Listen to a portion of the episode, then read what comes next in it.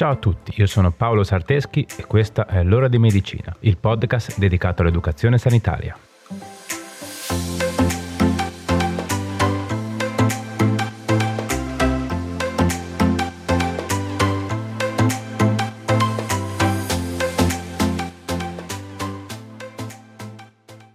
Ciao a tutti e bentornati.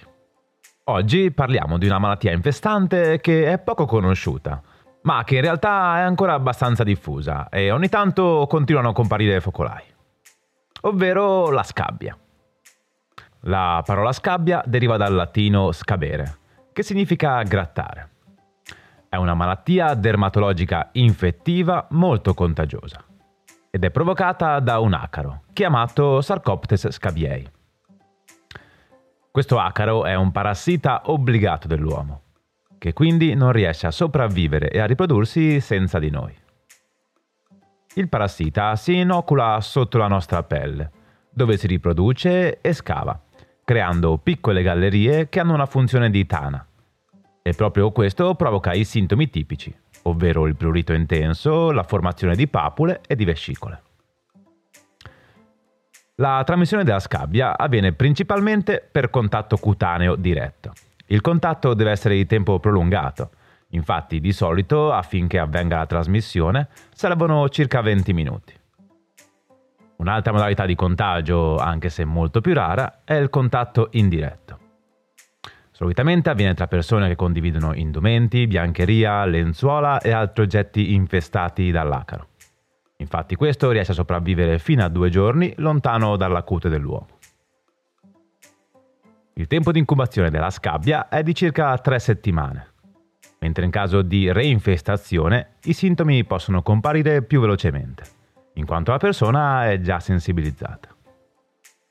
Come già detto, i sintomi della scabbia sono eruzione cutanea caratterizzata da vescicole e papule su gran parte del corpo, prurito intenso che solitamente peggiora durante la notte e i cunicoli cutanei, ovvero tracce lineari e ondulate, sottili e squamose, che si vedono sulla cute, che possono essere lunghe da pochi millimetri a un centimetro, un centimetro e mezzo. Solitamente le lesioni sono localizzate nelle parti in cui la pelle è più sottile e quindi dove l'acaro riesce a inocularsi meglio, come ad esempio gli spazi interdigitali delle mani, di piedi, polsi, gomiti ascelle, vita, genitali esterni e zona interiore dei glutei. La diagnosi solitamente viene fatta clinicamente con l'esame obiettivo e può poi essere confermata dall'analisi microscopica di piccoli frammenti di tessuto cutaneo, prelevato solitamente da una zona nella quale si sospetta la presenza del parassita. Quindi i quattro dati che confermano la diagnosi di scabbia sono lesioni nelle zone tipiche, prurito intenso che aumenta quando siamo a letto, riscontro della stessa sintomatologia nelle persone che sono a stretto contatto con il malato. E l'esame microscopico che certifica la presenza dell'acaro. Il medico che diagnostica la scabbia è obbligato a notificare il caso al servizio di igiene pubblica, il quale si impegna ad eseguire un'analisi epidemiologica per cercare di risalire alle modalità di contagio e di estendere gli accertamenti anche a coloro che sono stati a stretto contatto con la persona infestata. La persona affetta da scabbia dovrà essere isolata per almeno 24 ore dall'inizio del trattamento. L'isolamento prevede la separazione dalle altre persone, tranne da quelle che lo assistono. Una volta accertata la diagnosi, la terapia da assumere sarà a base di scabiocidi, per via orale o topica, che dovrebbero eliminare i sintomi e le lesioni dopo circa tre settimane. Per quanto riguarda i prodotti topici, è importante che vengano applicati su tutto il corpo, dal collo in giù, dopo essersi lavati con acqua calda e aver frizionato energicamente le zone dove sono presenti le lesioni, facendo una sorta di scrub. Questa operazione ha lo scopo di esporre il più possibile gli acari e le loro uova, in modo tale che il principio attivo del farmaco topico possa agire in maniera più efficace. Solitamente dopo 8 ore sarà necessario un nuovo lavaggio con acqua per rimuovere i prodotti antiscabbia. Possono essere prescritti anche antistaminici per via orale o emollienti per via topica, che hanno lo scopo di migliorare la sintomatologia. Mentre nei casi in cui si presentino sovrainfezioni batteriche, verranno prescritti anche degli antibiotici. Ok, bene, ci siamo fin qui? Spero di sì. Passiamo adesso a qualche consiglio pratico, che dite? Pronti? Dai, andiamo.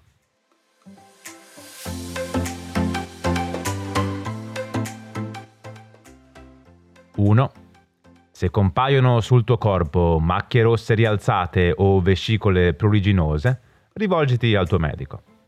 Potrebbe trattarsi di una reazione allergica, ma comunque deve essere indagata e trattata perché potrebbe anche trattarsi di scabbia.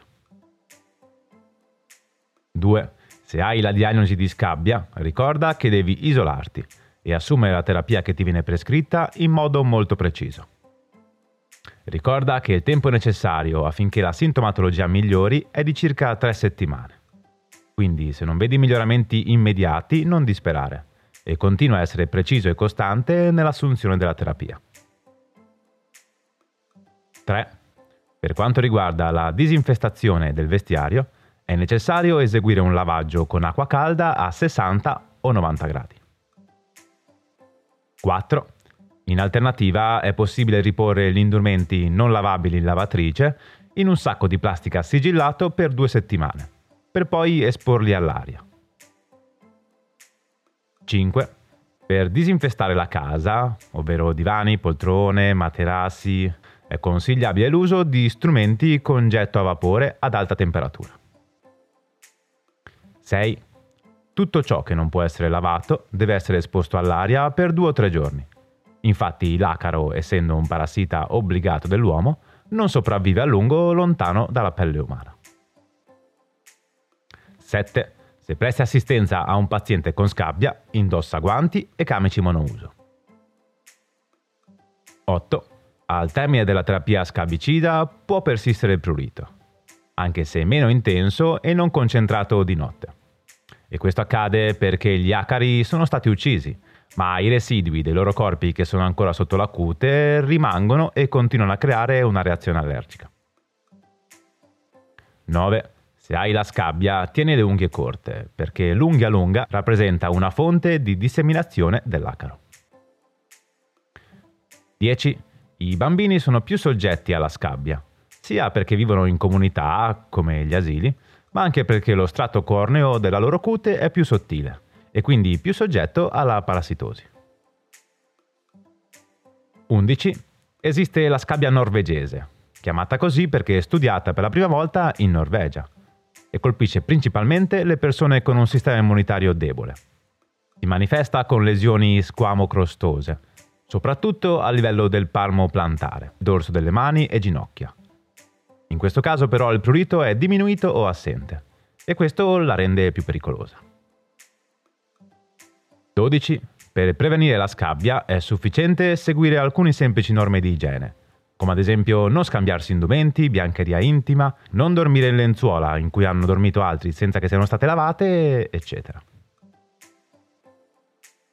Ok, bene, siamo arrivati alla fine.